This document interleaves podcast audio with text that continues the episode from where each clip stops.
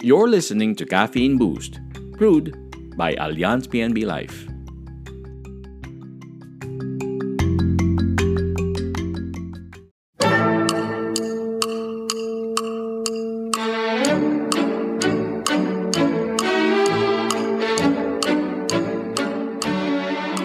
Good morning, everyone. Welcome to the 20th episode of Caffeine Boost. Candice, Emma, magandang umaga. Good morning, umaga, Giselle. and Emma. Good morning, Candice. Grabe na miss ko kayo. Yeah, 20th nga, it's been a episode na, pero it's been a while. Been a while Yeah, before we got been- to the booth again and uh, see each other or Yeah. each other, talk to each other on this booth. I Things know, have and been there's very a- busy. Absolutely, and there must be a good reason why we all gathered again in the tech booth, right? For Oh, definitely. Definitely. You know why this episode that we are going to release is a special episode because it's a live webinar recording about health needs planning. Something that really, really resonated sa akin personally. Mm. Yes, Mhm. and we are very privileged to get Jong Merida once again. Oh, I And know. this time, magnificent. this time, talagang, alam mo, Giselle, Candice, nandun naman kayo nung na- nag-conduct ng webinar. A- Oh ako God, parang yes. halos naiyak ako talaga kasi grabe yung realizations ko that ako nga eh, di ba na uh, employee, um, secured ang job, but and yet marami akong na-realize that, you know, um, what I have to prepare for really in terms of my health, di ba, and the future. That's so, right. yeah, nakakakilabot. Kumaga goosebumps, but at least There's a lot um, of things uh, there's that we lot of learned from true. that webinar with Jong Merida. And speaking about health planning, guys, syempre na-miss ko din mag-trivia, right? And one of the things that I heard is that cancer is the major leading causes, or one of the major leading causes of death here in the Philippines. Oo. And did you Mm-mm. know that you can reduce the risk of alcohol-related cirrhosis with coffee consumption? Paano? Oh, yeah, But- I think I read that. Coffee, ah? Did you read about that? Yes. So if you are an alcohol lover, no, just make sure that you drink two cups of coffee a day because it can reduce the risk by at least 43%. Malaki yun, ah. Hmm. Yes, definitely. So, So it's a remember, boost for your immunity. Ah, oh, oh, definitely. So pag uminom ka ng, ng alcohol, make sure uh, i-chaser mo two, two cups of coffee. That's nice. Interesting, Candice, ah. Mhm. But it's not Okay. like when, when people treat uh, diet soda or sugar-free soda na pwede na silang kumain ng pinakamaraming kanin ng cups of rice or bread dahil hindi yun ganun. Totoo naman. Yan. I think it's always in yeah, I think it's always in moderation naman. Even the coffee that you drink should be in moderation. That's right. That's Yes. why ito, ang ganda pinag-uusapan natin health. But above it or more important related to health is the health needs planning aspect of Filipinos and Filipino families. Yeah. If you would remember Giselle, Jong discussed that with us or shared um, his knowledge on that during our second episode. Oo. Ang tagal na nun. Yeah, yeah. That's six months ago. That Yes. was six months ago na and Oh. are Mm. still our top downloaded um, episode in Caffeine. Boost. Tama ba ako? Yes. The it number one most downloaded episode of all well, parang tagal na natin ano, in the history of Caffeine Boost. more will be elaborated in this webinar. So, I guess excited na ating mga listeners to listen no, and to know more on um, health need planning. So, wag natin patagalin pa. Friends, enjoy the live webinar with Mr. Jong Merida.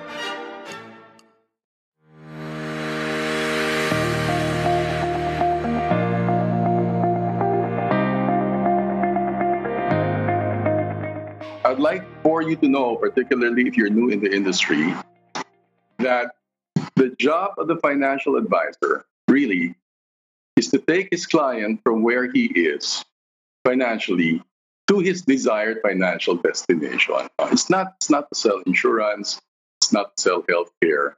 We are invested in the financial outcome of the life of our client. Now, here's one thing I'd like you to know now. Back before 2002, there was no such thing as a financial advisor. What we had back then were insurance agents.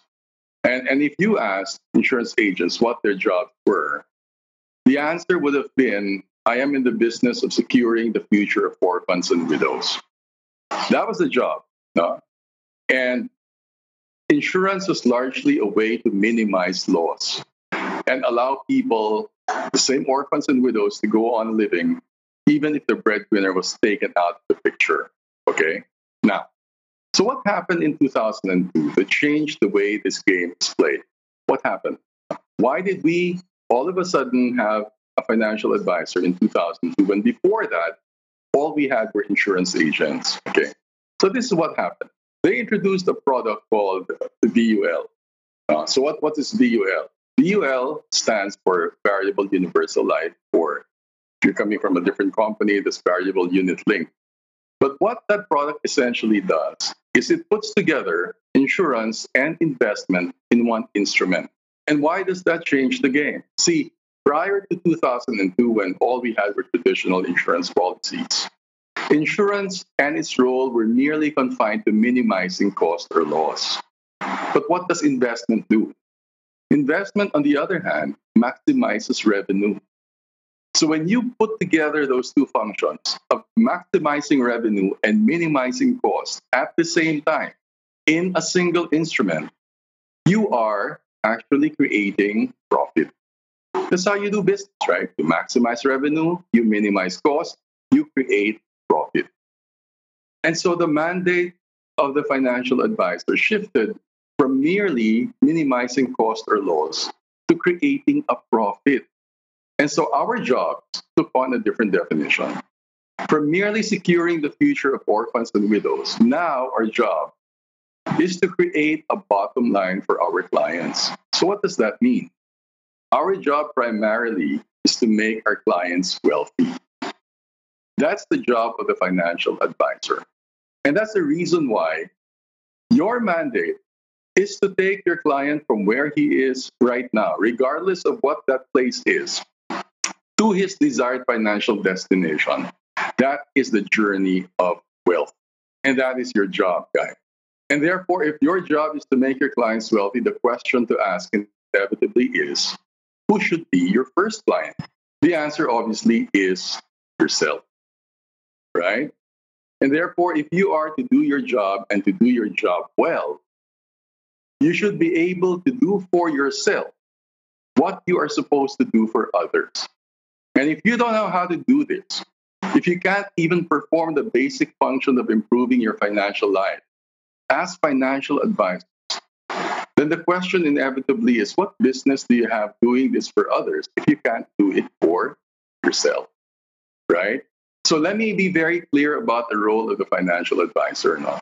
We may not have been oriented, we may not have been acquainted with that role, but if you are to live up to the tenets of the title financial advisor, then you will understand that it will be a lifelong journey of guiding and shepherding your client from where he is to where he wants to go. That is your job.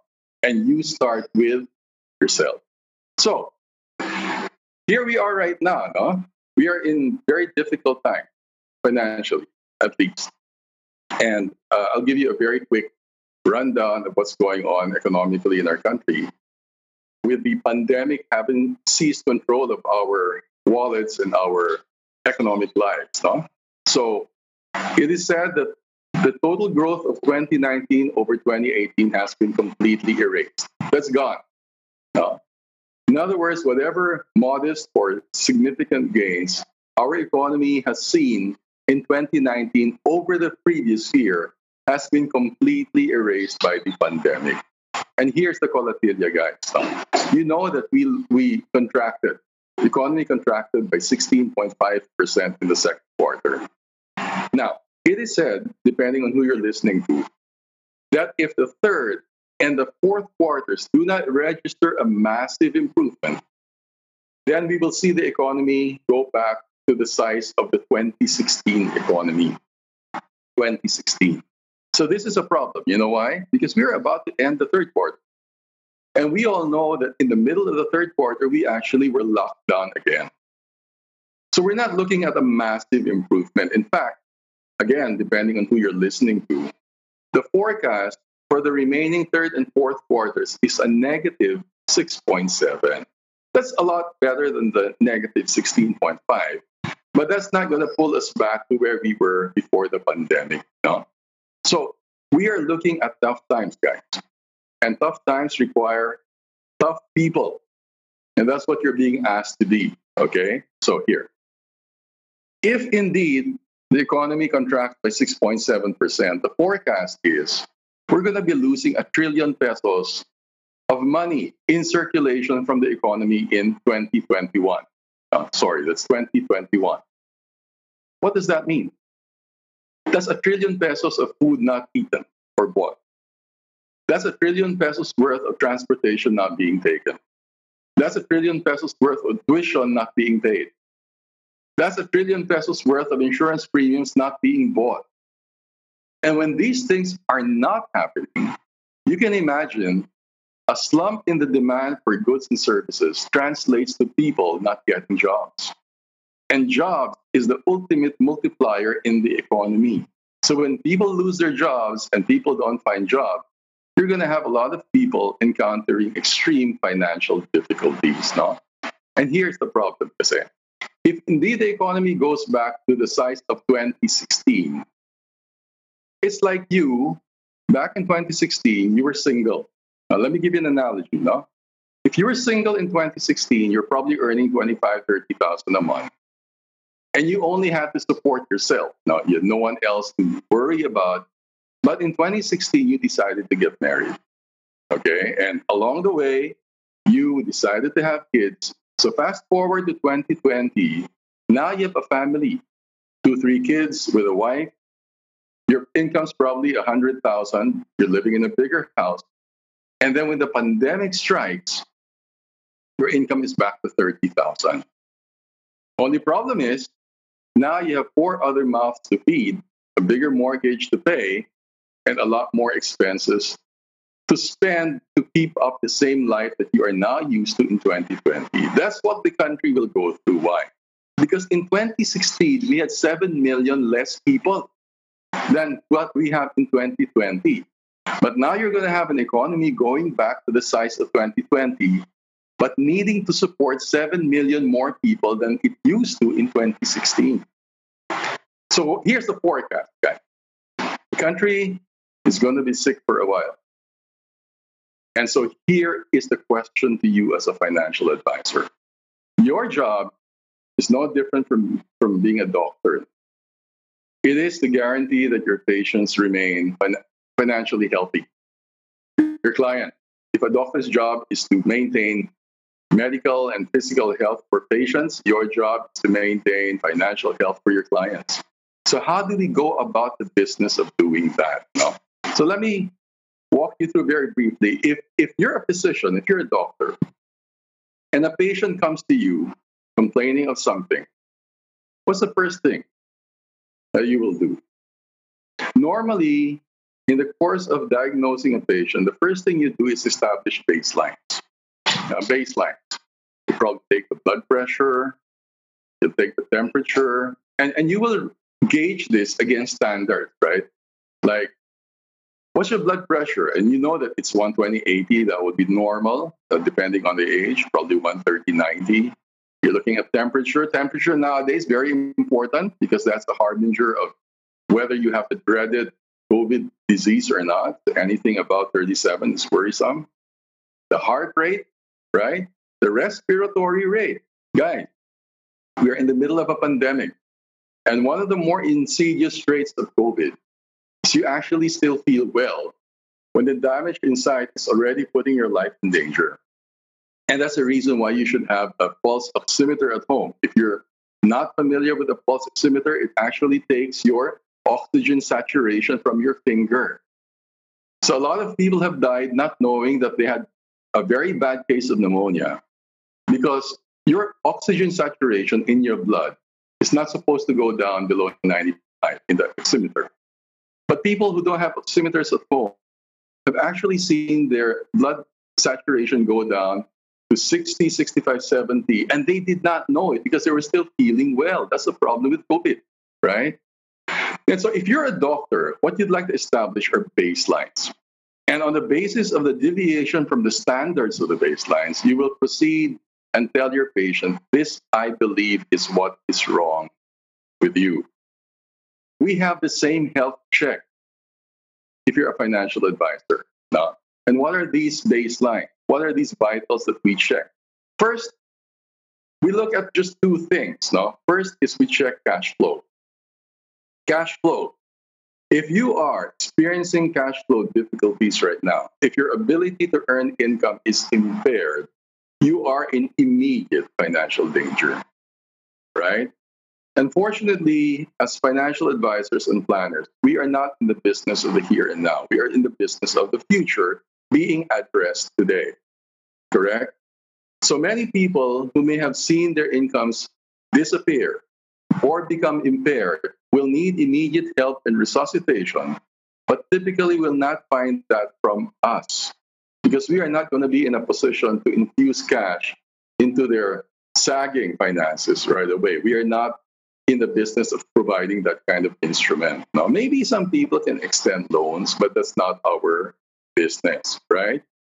So, if you encounter someone and he says he is in financial difficulty, the extent of his difficulty will be determined by whether that difficulty is being experienced today or sometime in the future. Because the second measure is the net worth. Some people may not be financially impacted by the pandemic right now because they may have put something away a little bit for the future that can tide them over a certain period of time. No? Maybe you will see people realize the importance of uh, emergency funds now. I mean, I'm, I'm telling you, many people in this country do not take the advice of putting up an emergency fund seriously. And, there's a reason for that, guys, by the way. Um, unlike in other countries where there are institutions dedicated to providing a social safety net, like, like uh, social security and welfare, uh, in this country, wala tayong ganon. But somehow we managed to cope. No, in fact, I used to be working for the for the Asian Development Bank, and and they've always wondered how we Filipinos can survive in the absence of safety nets. No? And we have an informal social safety net, by the way, that comes in the form of your neighbors, it comes in the form of your relatives, of your friends, colleagues in the office. So these are the supports, informal as they may be, that we often fall back on when times are tough. But now we're experiencing this difficulty that applies to everybody. And so you will find out that people generally will have difficulty maintaining the same kind of lifestyle that they're used to now. Net worth, on the other hand, is the measure of long term financial health. Can what you have put away sustain you over the long term. And you know what? If you do your job as a financial advisor, the whole idea is somebody should be able to create a net worth that at some point will allow him to say, Tomorrow, when I wake up, I don't need to worry about another day of work for the rest of my life. Because if your net worth is sufficient to sustain you until you're dead, you know the definition of that? You have become financially independent. You have become rich. You can retire. The moment the net worth is adequate or sufficient enough to sustain you until the last day of your life without you suffering from any diminution or step back in the quality of your lifestyle, you can retire. So that is our job, guys. That's our job to take our clients to that level when we can actually tell them you have succeeded in arriving at your ultimate financial destination. You can now retire. That's our job. That's the end of the journey. Okay. So, in order for net worth to be built, uh, in order for net worth to be built, you must have the ability to create a surplus in your budget. Now, here's the problem 97% of all households in this country do not have a household budget. Why is that a problem? Many people will say it's a problem because that means you may overspend, That means you don't know where your money is going. But the immediate significance of not having a budget is you're telling me right away, I will know right away that you actually have no target for the bottom line. And if you have no target for the bottom line, you cannot save. Right? If you have no target for the bottom line, there will be no bottom line. And if there's no bottom line, you cannot save. And if you cannot save, what makes you think you can invest? And if you cannot invest, you think you can be rich? No. You think you can be financially independent? No. You think you can retire? No. So, as simple an instrument as a household budget is a key to wealth because it tells you how much must be achieved in the bottom line in order for you to build that over time through savings and investments to the point where it's big enough to completely replace you as the source of your income and allow you to live comfortably. So that's the financial objective of every financial advisor. To get the client to create a bottom line sufficient over a certain period of time to build the desired net worth needed for him to retire. So there are two ways to do that, guys. Very simple, very simple. These are fundamental concepts. I know you know this already, but I was told that maybe it will be helpful to remind you because there are some people who are new in the business and maybe encountering these terms for the first time. Now, there will be no technical terms here. I'll make sure that you understand this completely. And I'm going to relay this to you in a manner that will allow you to replicate the experience to your client. Okay? So, dalawa lang. There are only two ways to create a surplus in your budget. And what is that? Number one, you maximize revenue. How do you do that?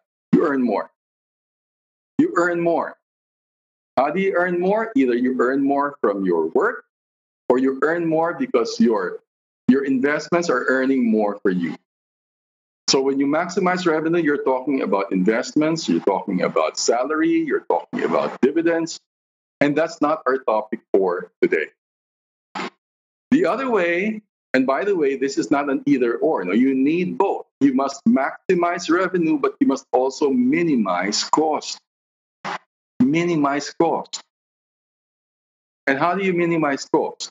Now, many people have this notion that minimizing cost is merely cutting back on spending, but that's not true. Now, in fact, today we're going to talk about the science of minimizing cost. That's our topic for today. So, how do we minimize cost? First, we need to understand what goes into the costs of living our life. What are we spending on in the business of keeping ourselves and our family in a lifestyle that we are accustomed to and we are comfortable in? There are two types of costs, guys. There are, number one, what you call the foreseeable and the controllable costs. Ito yung mga binibili nyo every day. Yung mga Starbucks na binibili nyo, yung mga sapatos na binibili nyo, yung mga kain-kain sa labas, yung mga travel-travel sa ibang bansa. These are foreseeable and controllable, right? And if you would like for those costs to go down, the intervention typically will come in the form of education. What is the impact of overspending on your long term viability? And you will implement behavioral interventions. No? So, you, ito yung mga dapat ka, you must have a one one envelope for this particular expense and another for that. These are behavioral, okay? However, the impact of behavioral and education interventions in our lives may not be as significant as ensuring that the unforeseen and uncontrollable costs are addressed, right? Sure, you're going to have your lives improved with fewer Starbucks uh, being bought, but there are costs kasi that are unforeseen and uncontrollable that can financially ruin your family if you don't address them. I know you know them already, diba? And this is when risk management comes in. And many of us must be experts at this. Guy, the fact that you're licensed means that you are risk professionals, correct? You're risk professional. Licensed insurance agent ka na, diba? So let me ask you this. Let me ask you. What is the definition of risk? To be a risk professional, to be able to manage the risk of your clients in order for them to minimize the cost and allow them to create wealth, you need to be familiar with the definition of risk. So, my question is how do you define risk? What's the definition of risk? Who among you here can tell me what's the definition of risk? Okay, there it is. Unexpected event that lead to cost, exposure to loss, loss of value, uncertainty. Very good. Okay, let me tell you the meaning of risk, guys. In order for risk to be present, there must be two elements present at the same time. Okay, what are these two elements? Number one, number one is uncertainty. Uncertainty simply means that you do not know how things are going to turn out, right? But uncertainty by itself is not a risk because the second element must be present for risk to be present. And what's the second element? It's the potential for loss, the potential for adverse consequence. If you want to sound technical about it, you, you want to sound like you know, um, very eloquent to your clients, you can use that. Potential for adverse consequence, adverse being a bad consequence. Okay. So these two must be present in order for risk to be present. If there's just uncertainty but no potential for loss, there's no risk. If there is a potential for loss but there's no uncertainty, there's no risk. Right? Those two must be present. That is the definition of risk. So, going by the definition, my question to you is this Is there risk in life? Okay, so, guys, thank you for your answers. Yes, but let me bring you back to the definition, okay? Risk says there must be uncertainty. And in life, there's no uncertainty. We are guaranteed to die, right? No question about that. No one has come out of this whole thing alive and say that's not true. All of us at some point are going to die. And so the second element, potential for adverse consequence, is not even a potential, it's a guarantee that we will encounter an adverse consequence at some point, and that is we are going to die. So, why do you say there is risk in life? Why? Is there really risk in life? Going by the definition, huh? the definition is there must be uncertainty and there must be a potential for loss. But my question is Is there risk in life? And you said yes. Going by that definition, the answer is no. So here's my question Where is the risk in life? Now, since I can't see their answers, Emma, you may have to read them for me. And I'd be very interested to know okay. what they have to say about it. Um, may because you're uncertain when will you die disability is a risk because we don't know when it's going to happen. Risk of the unknown, falling ill or disability, loss due to death, no preparation. Though there is okay. no uncertainty, we don't know when it is coming. That's correct. No? The uncertainty is not in eventually losing life. The uncertainty is in when. When.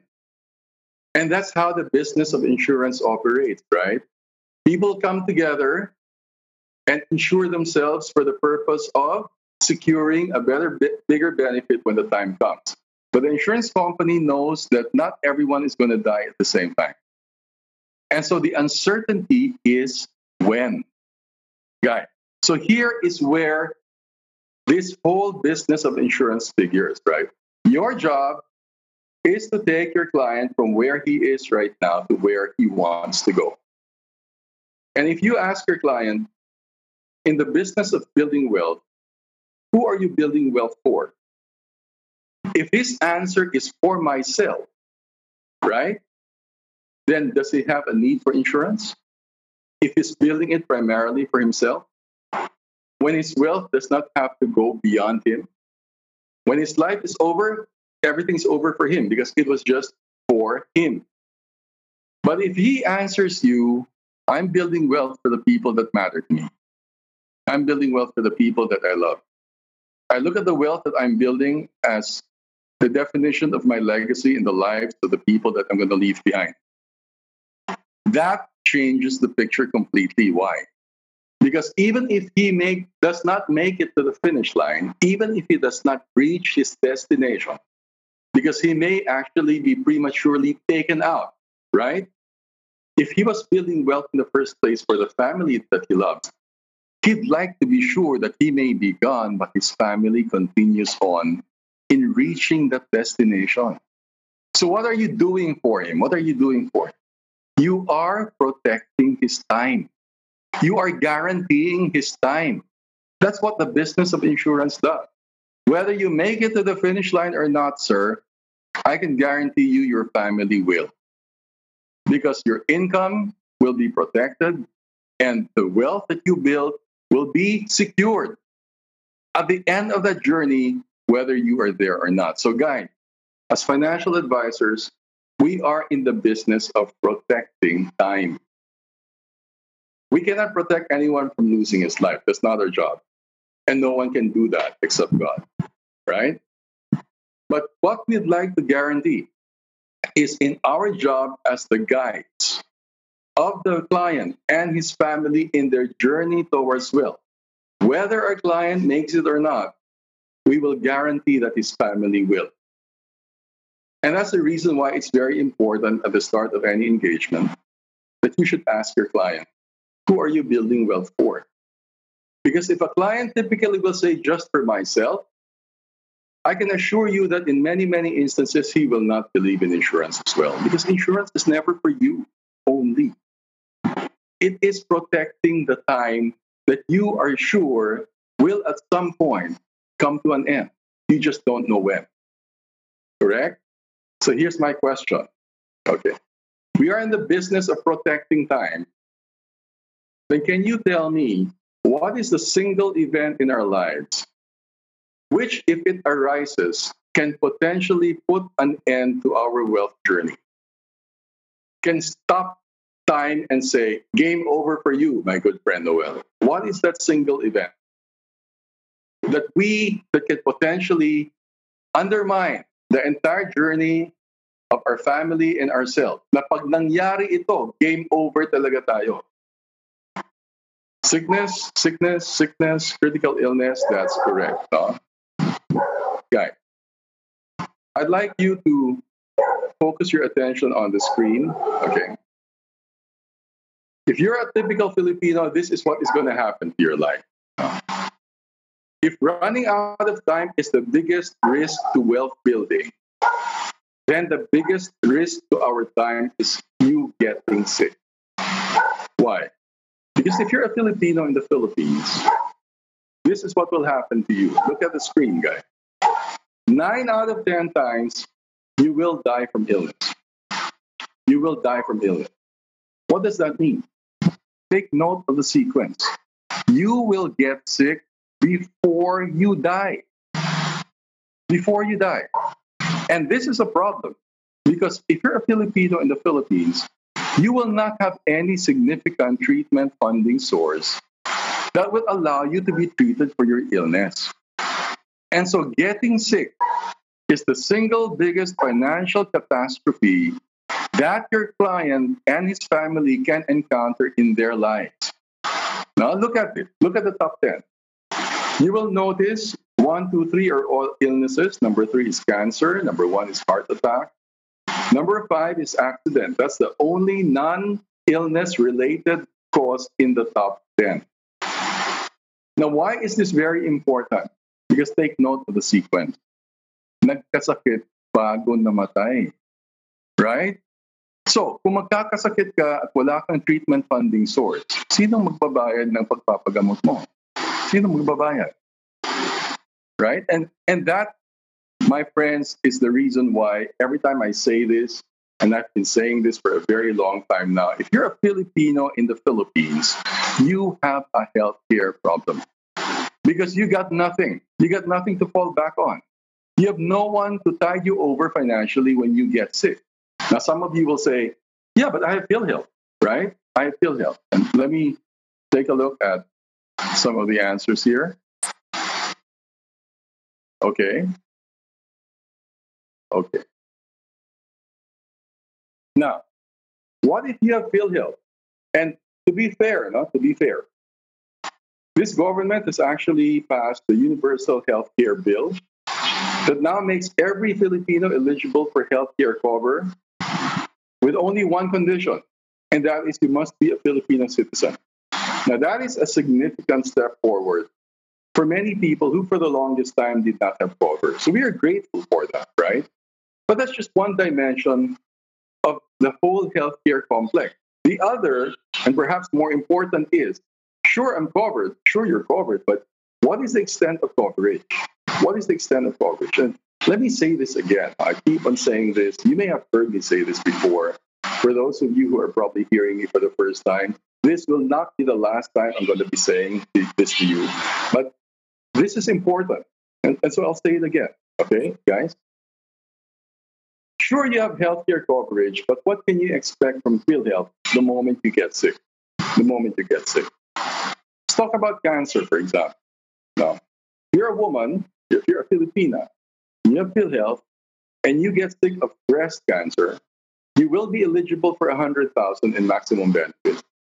But any other cancer will give you only 20000 If you're a man, you get prostate cancer, that's 100000 But any other cancer is 20000 And if you're a child, you get childhood leukemia, that's 100000 but any other cancer is 20000 Now, let's be honest with each other here. 20,000 is not going to keep you alive. 20,000 is not going to heal you from whatever malady or ailment you're suffering from. In fact, 20,000 may not even get you treated at all. Right?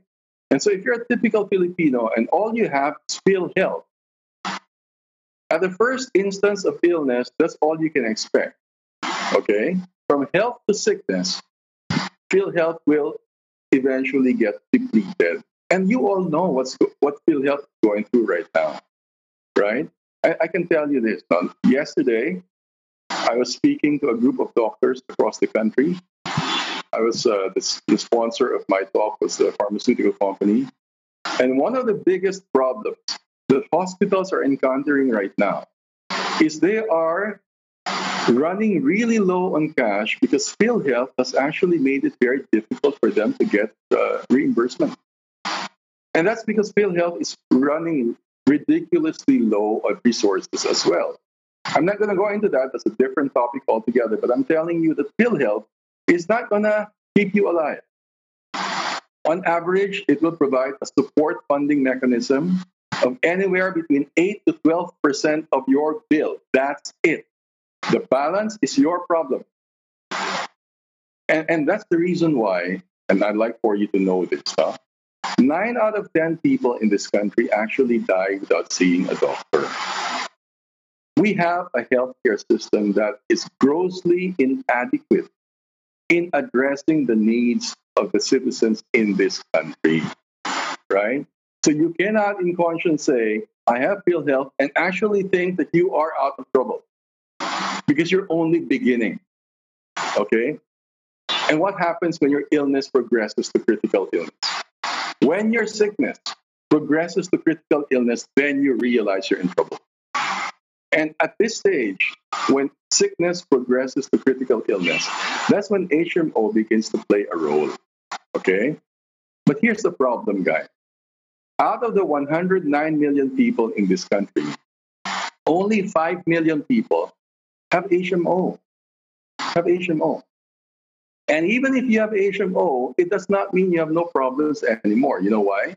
Okay, if, if you're if you're a top executive, like like Mr. Chris here and Miss Orange here, you can probably expect three, four, five hundred thousand from your HMO in terms of annual maximum benefit. But if you're staff or you're, you know, rank and file, you're looking at 40, 50,000, 100,000 sometimes. So on average, all those 5 million people are looking at an average of only 90,000 maximum benefit per year. I can tell you that 90,000 runs out very quickly. In fact, 90,000 will not get you a diagnosis for cancer. Let me tell you this, guys. The global incidence, universal incidence for cancer is one for every 1,800 people. What does that mean? one for every 1,800 people, cutting across all segments of age, race, uh, gender, That means simply for every 1,800 people in the world, one will get cancer. However, if you segmentize by age and you reach 50 years old, the incidence goes up from one for every 800. And that's the reason why, as you grow older, you will hear more and more often of friends and associates and relatives and acquaintances getting cancer. Because as you grow older, the incidence of cancer actually rises. The moment you hit 65, that incidence goes up to one for every 400. And so, if you look at the global incidence, in the Philippines, that translates to an annual affliction rate of 68,000 people each year. 68,000 people getting cancer each year. Okay, here's the problem. Of those 68,000 people getting cancer each year, only 15,000 people get diagnosed. Why? The others don't have money. So, you know what happens? So, you get 68,000 people with cancer, only 15,000 people get diagnosed. You know what happens? The, 53,000 people who have cancer and don't get diagnosed, they don't they die without even knowing they had cancer. So we are having a healthcare conversation now, guys, and I'm trying to impress on you the primacy and the importance of having this conversation with your client. Because if you're a Filipino in the Philippines, you have a healthcare problem. So you know the 15,000 people who get diagnosed, only 8,000 people start treatment. And out of the 8,000 people who start treatment, only 4,000 people finish treatment. So if the critical illness proceeds and becomes terminal, this is when you're in serious uh, trouble. I was about to say something uh, that I shouldn't say. Good thing I caught myself on time. Okay. Serious trouble. Why? It is at this stage when you're probably thinking of selling your house it is at this stage when you're telling your kids to stop going to school because resources have to be redirected to treatment, right? And finally, when terminal illness ends in death, death is merciful. Death is merciful, right? Guys, I'd like you to understand one thing. All of these things, all of these stages, all of these expenses are being incurred even before you are eligible for death benefits. What does that mean? Even if you took out an insurance policy on your life, since you're going to get sick before you die, the proceeds of that insurance policy will not go to your family. The proceeds of the policy will go to your doctor, will go to your hospital, will go to people you borrowed money from. And that's that wasn't your intention. You may have invested a little amount of money, a big sum of money, but that money is not going, going to go to your family because when you got sick, you were trying to stay alive physically, even as you were trying to stay alive financially, and you borrowed money and you had nothing by way of treatment funding. And so you took out a debt, and your family will have to pay that debt when you die, and you're going to die anyway. So, what am I telling you? The business of healthcare this conversation should happen even before life and investment. I, am not I'm not advocating for this because this is my specific line of expertise, okay? I'm advocating for this because this is the truth. That you're gonna get sick before you die. You know, okay, let me let me tell you a story since we have a bit more time. Huh? So I work as a healthcare consultant for many companies. And in one of those companies, I got a call from their president, who happened to be a foreign, requesting for a meeting. And so this guy says, uh, calls me and says, "Hey, John, can we can we have a meeting? I have a problem. I need to consult you with." So I went there and had coffee with him, and I said, "Hey, Urs, the Urs, that's his name. So what's the problem?" And he goes, "Well, here here's my situation. I have this employee, single mother of four, open and shut case, diagnosed with cancer. They opened her up." Terminal case, nothing can be done. Advanced stage, they closed her waiting to die. And I asked him, So where is she now? And he goes, She's at home. She can't report for work anymore because she is terminally ill. And I go, So what's the problem? And he goes, Well, this morning I got an email from Germany directing me to terminate her. And I said, well, she's no longer reporting for work. So rightfully, you should terminate.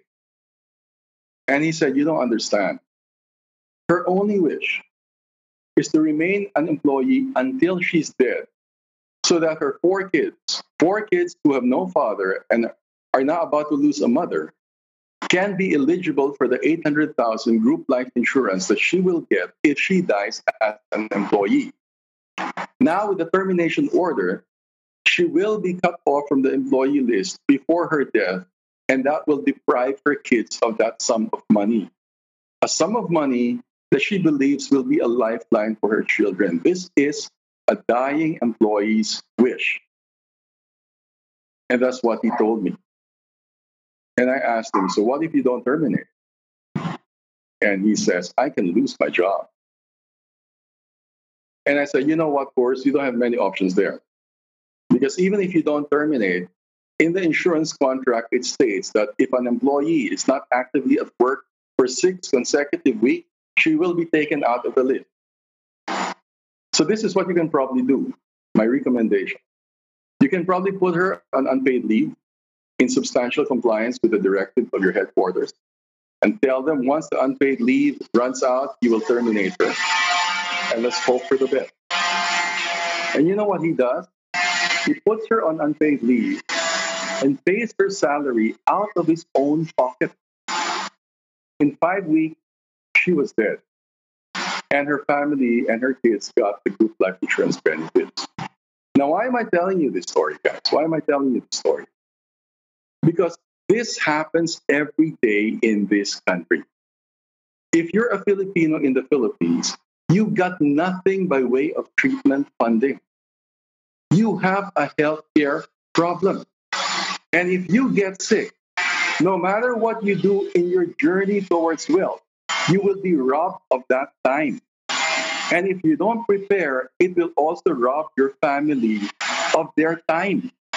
Because the burden of illness means that your family will continue paying for what you could not afford while you were still alive. It robs them of opportunities, it robs them of time. Remember, our business as financial advisors is to guarantee that time. That whether the client makes it to the finish line or not, we will guarantee him that his family, for whom he is building wealth, will get there. That's our job. Is that clear? Okay. So, and here's here's the worst part, guys. Not that I'm happy about it. As if it's bad enough, it's not bad enough that we have no treatment funding. We have the highest medical inflation rate in the whole of Asia Pacific. That is terrible. You know why? Because many of the countries in the list actually fund healthcare from government spending. Well, in the Philippines, 68% of all healthcare spent is coming from private pockets, and yet we have the highest inflation rate. Okay? So, guys, at the end of the day, let me tell you that the biggest risk in the wealth journey is the client himself. You can talk all you want about the risk of putting money in stocks and putting money in bonds. You're talking of one or two or three percent but if you're not going to address the risk of the individual to himself, you're losing a 100%. 100%. Okay? So, we are in the business of solving a pro- of selling a problem. The moment you're able to convince your client that he has a problem, that's the only time he will consider a solution. And the single biggest problem that every Filipino is willing to acknowledge at this point is that he has a healthcare problem. So that is the first conversation you must be having. I realize that many of you are not comfortable having the conversation, but have a conversation with yourself. And then you'll realize that every client needs to have that conversation with you. So, guys, I'm concluding my talk by telling you that at the end of the day, the first order of business in the journey towards wealth is to secure time. And what is the biggest risk to that time? It is getting sick. So that is the first problem that we will tackle.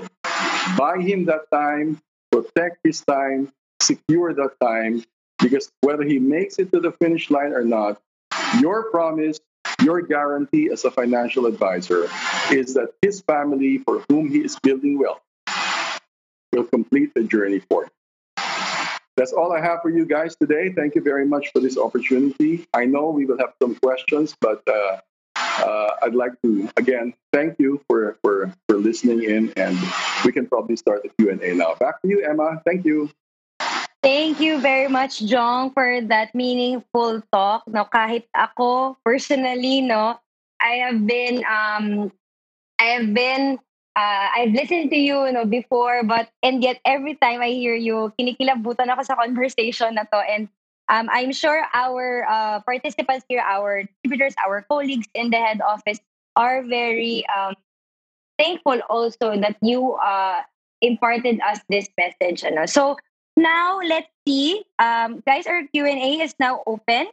So if you do have any questions, you can type them in the Q and A box, where we can read it wow, there's so many many messages pala. I couldn't I couldn't see them earlier, but uh, yeah, yeah. thank you, thank you. Yeah, yeah, they had a lot of insight uh, and they agreed, you know, to what you were saying. Talagang very passionate, okay. no, very um. That's why we see it as a very good learning session. Ayan. So guys, if you have any questions for Jong, you can type them in the Q&A box para madali namin siya makita. Or if you want, you can raise your hand so that we can just unmute you. Ayan. Parang, hold on, let me check again.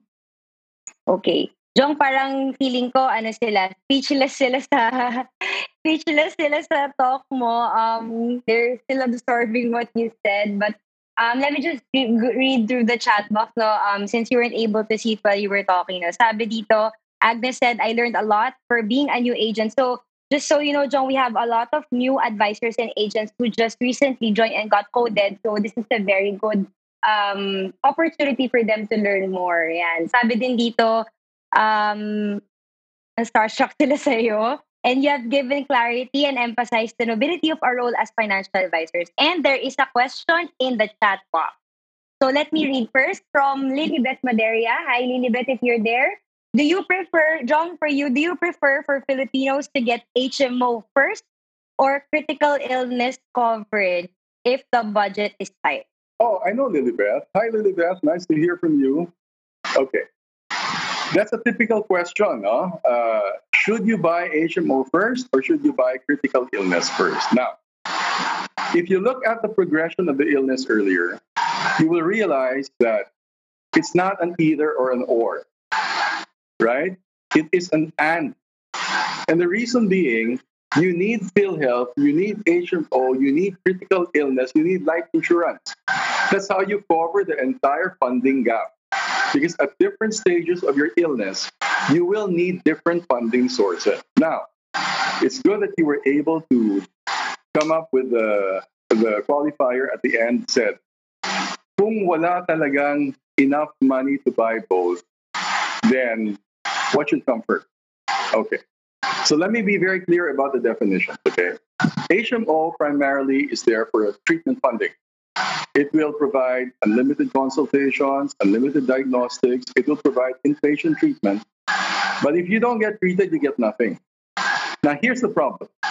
When you get critically ill, your needs go beyond just treatment kasi. And that's what critical illness insurance or benefits can provide. You know why? When your HMO kasi is depleted, the critical illness serves two functions. And that is number one, to augment whatever your HMO does not cover. And second, second, is to replace the income you are not earning because you are not working because you're sick. Right? So here's the reality here. Not enough money to buy both. I'm not going to say you should buy critical illness because that's that's what you have in your insurance company. The rule of thumb when it comes to risk planning is you always go with a bigger risk first. If you compare the cost of HMO and life uh, and, and critical illness on a per peso basis, you will realize that the critical illness benefits will provide more in terms of peso benefit compared to HMO. So if you try to cover the bigger risk first, that means there are two risks that you are not covering with critical illness. And that is number one, you would like to cover income replacement, and number two, treatment funding. That's what critical illness benefits will give you. That's what you go with first. If you have to choose between HMO and critical illness, and ideally you should not choose. But if you have to choose, you get more bang for your buck per peso getting a critical illness plan because you can somehow find a way to replace the HMO benefit, but you cannot find a way to do that on your own if you're talking about the value of the critical illness. So that's how you explain that to your client, no? Peso for peso, for every 20,000, you'll probably get 100, 200,000 of maximum benefit in HMO. You'll probably get 1 or 2 million in benefit from critical illness. Mahanapan mo ng paraan yung 100, 200,000. Hindi mo mahanapan ng paraan yung 1 or 2 million. So you secure the bigger risk first. That's my answer. Hopefully that was helpful to you, Lilibeth. Although I know you already know that. Okay. Another question, Jong, um, from an anonymous attendee. How much should one have as their health fund start? Okay. You know, I had this conversation with Orange and Giselle a few months back. And one of my observations really is when it comes to health funding, because there's no formula. Now, unlike life, it's based on income. Unlike retirement, based on lifestyle. But when it comes to healthcare, wala tayong formula. Okay? So, here's a step by step. This can be helpful. No? When you're talking critical illness kasi, you're actually talking about an event that will happen in the future, but you should prepare for it if it happens tomorrow, right? So whatever amount you take out should be responsive to your requirements even after 10 or 15 years. So what does this mean?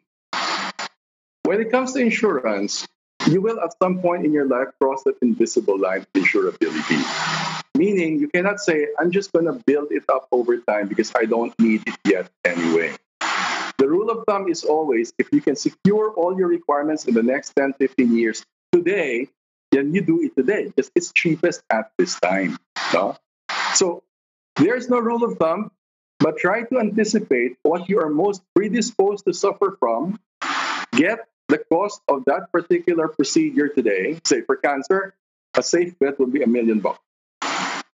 You apply medical inflation, which is high in the Philippines, and you you forecast that 10, 15 years down the road, then you're probably looking at six, seven, eight million. That will provide you with adequate cover tomorrow, all the way down to the 10th year of your life. Hopefully, that will be helpful now because each one would have a profile. But it's always good to stock up now, knowing that there's no guarantee that you can still obtain the coverage down the road of your life. So, thank you.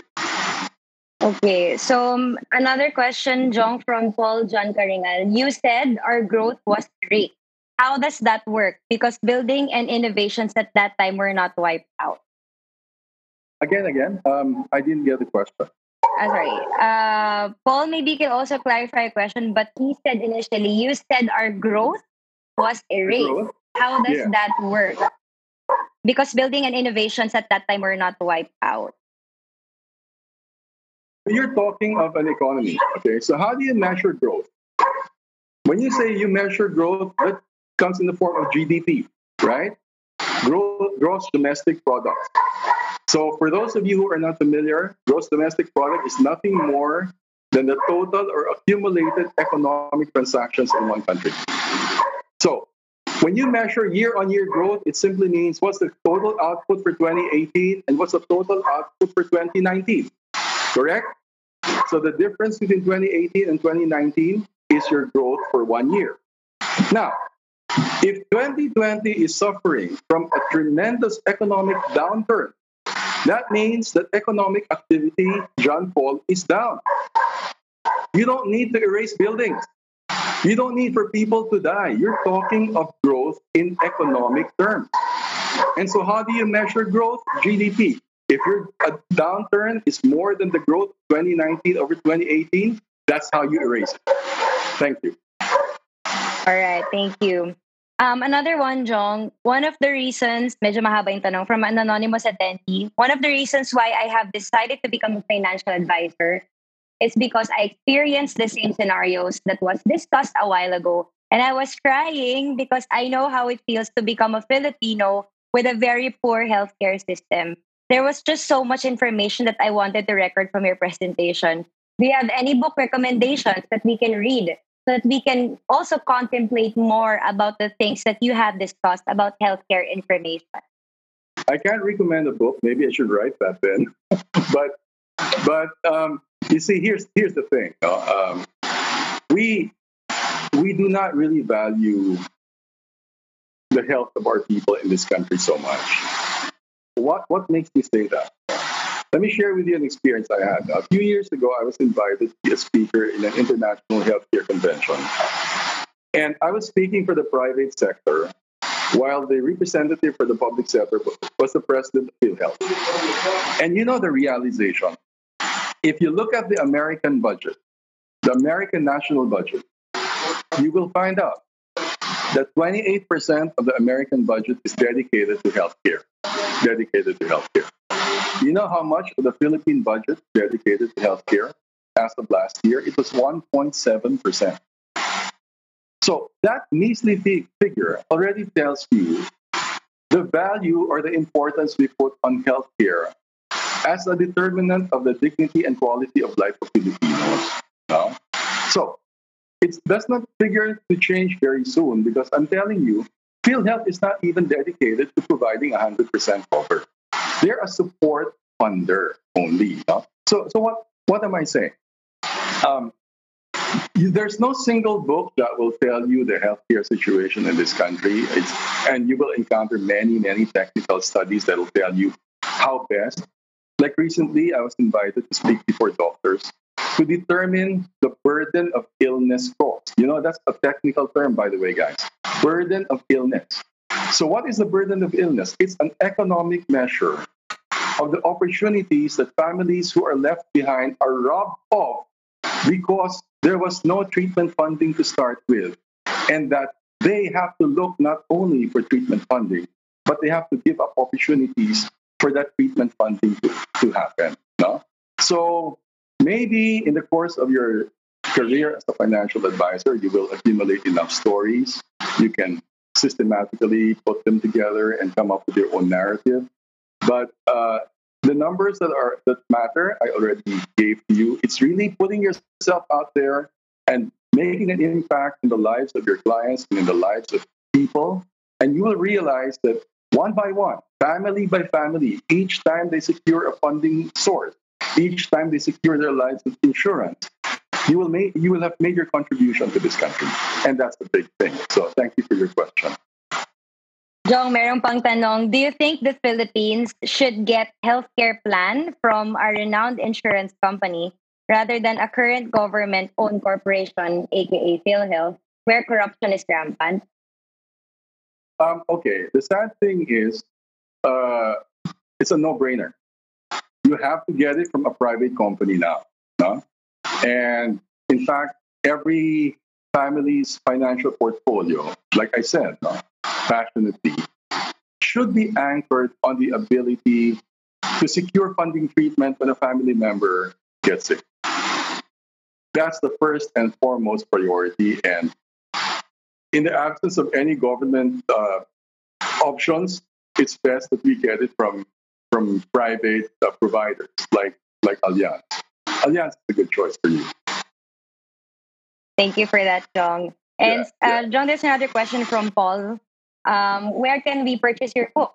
Oh no no no! I, I don't have a book on healthcare. I do have a book on uh, private wealth management. It's uh, you can buy it from Fully Book, but uh, I won't recommend that you go to Fully Book right now physically.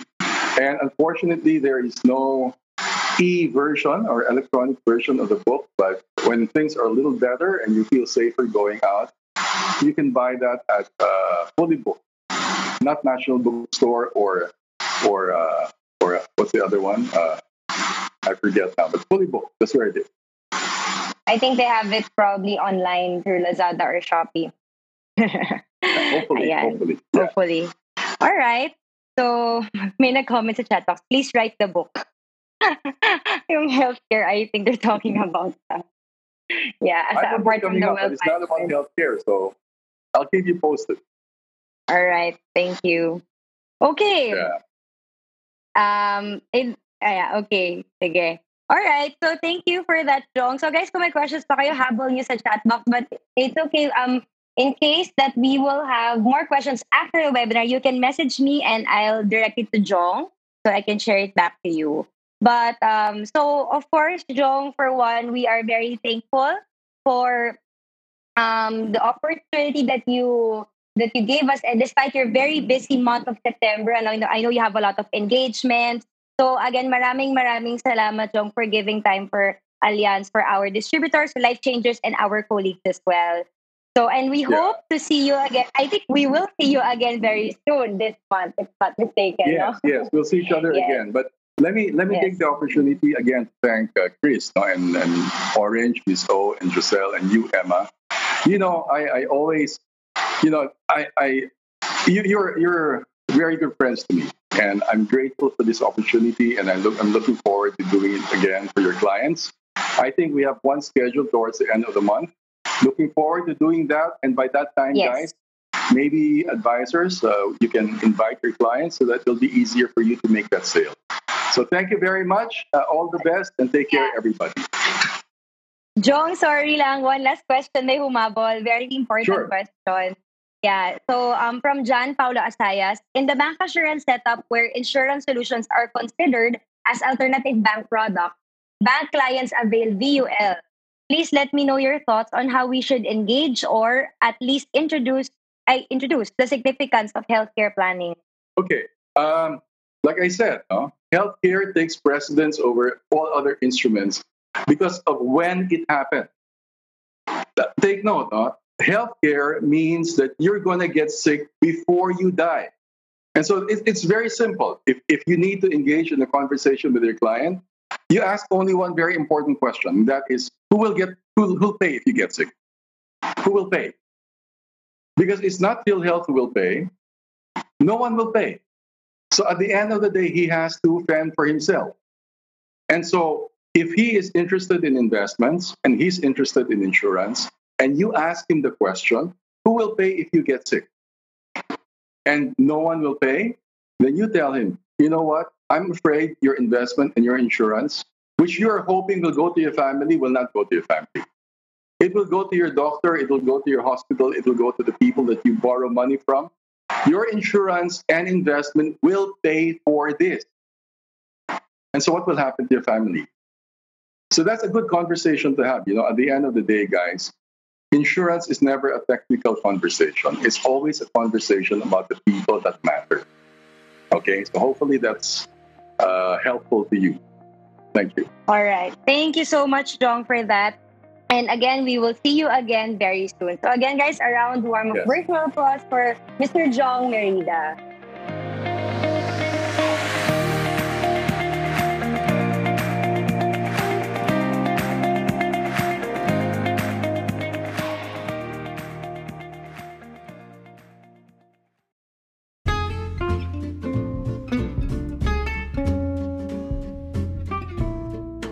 Hope you enjoyed today's podcast. We'd like to hear from you. How can you help our country solve the challenges in our healthcare? For guests listening to our podcast, if you like what you hear and you want to be a life changer, drop us a message on our official Facebook page at Allianz PNB Life. Stay tuned for another episode of Caffeine Boost brewed by Allianz PNB Life. On behalf of Emma and Giselle from Distribution Training, this is Candice wishing you and your family a great weekend.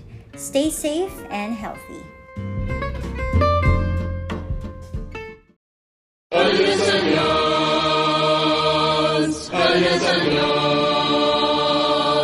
As you dare to make your life a masterpiece, we're with you. Oh, the name is Allianz, not Alliance, but Allianz PNB Life Insurance. Dare to. We're with you. For more information, visit allianzpnblife.ph.